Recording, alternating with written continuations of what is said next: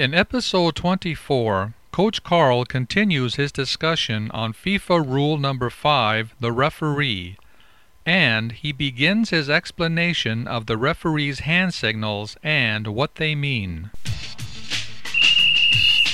Play ball!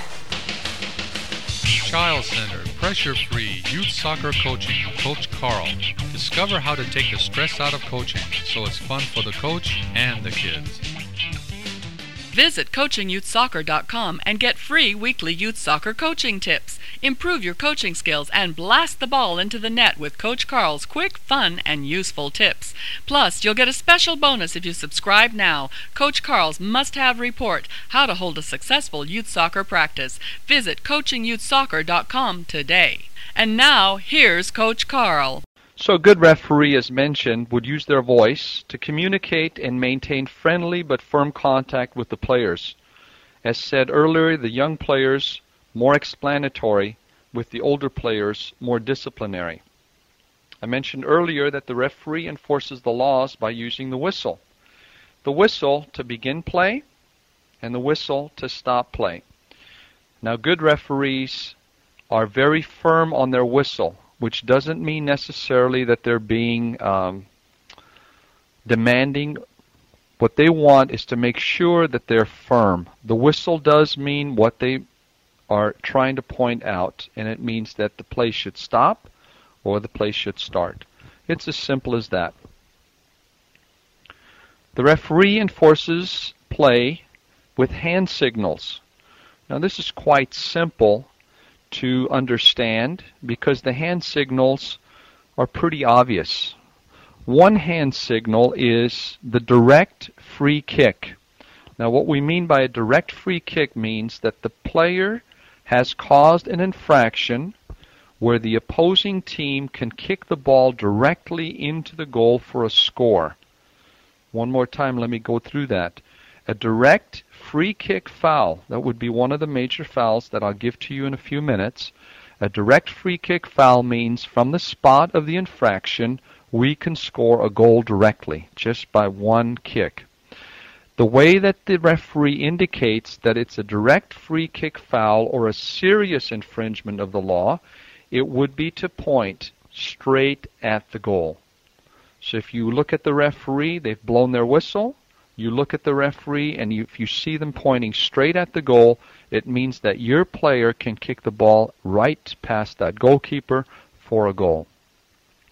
The other indicator is an indirect free kick.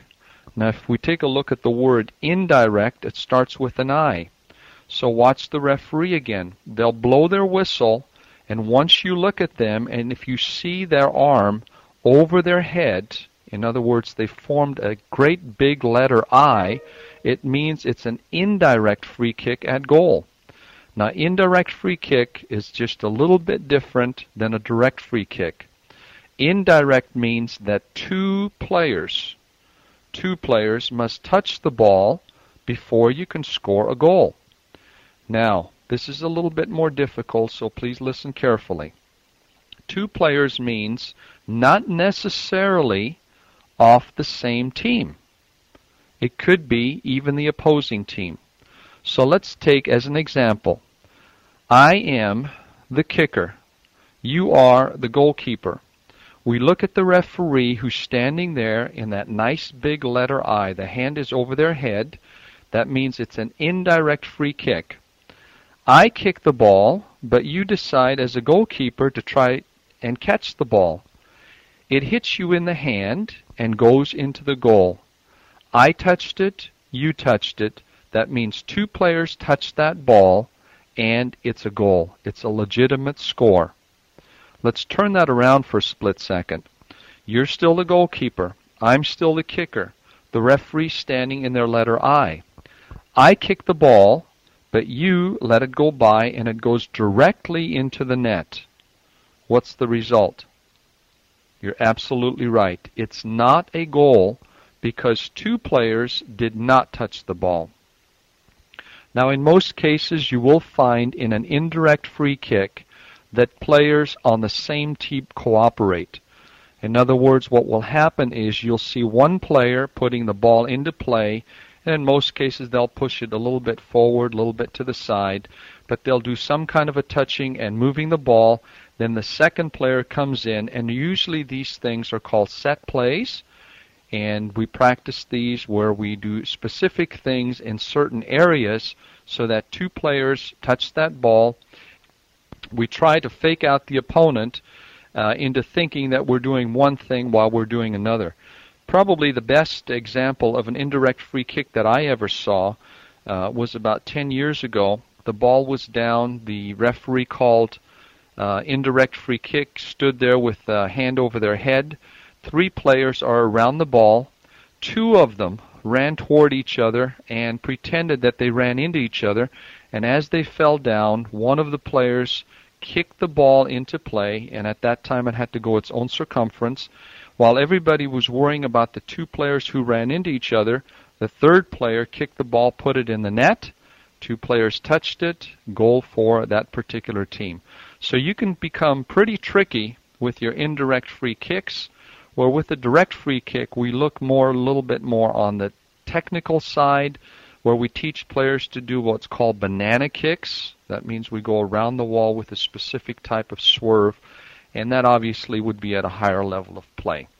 So we've got ourselves the hand signals, and one would be for the direct free kick, which is pointing by the uh, referee straight at the goal, or when the arm goes over the top and that would make the big letter I for an indirect free kick. Time's up! You've been listening to Coaching Youth Soccer with Koach Karl. More child centered, pressure free youth soccer coaching delivered soon. Visit coachingyouthsoccer.com and get free weekly youth soccer coaching tips. Improve your coaching skills and blast the ball into the net with Koach Karl's quick, fun, and useful tips. Plus, you'll get a special bonus if you subscribe now. Koach Karl's must have report How to Hold a Successful Youth Soccer Practice. Visit coachingyouthsoccer.com today.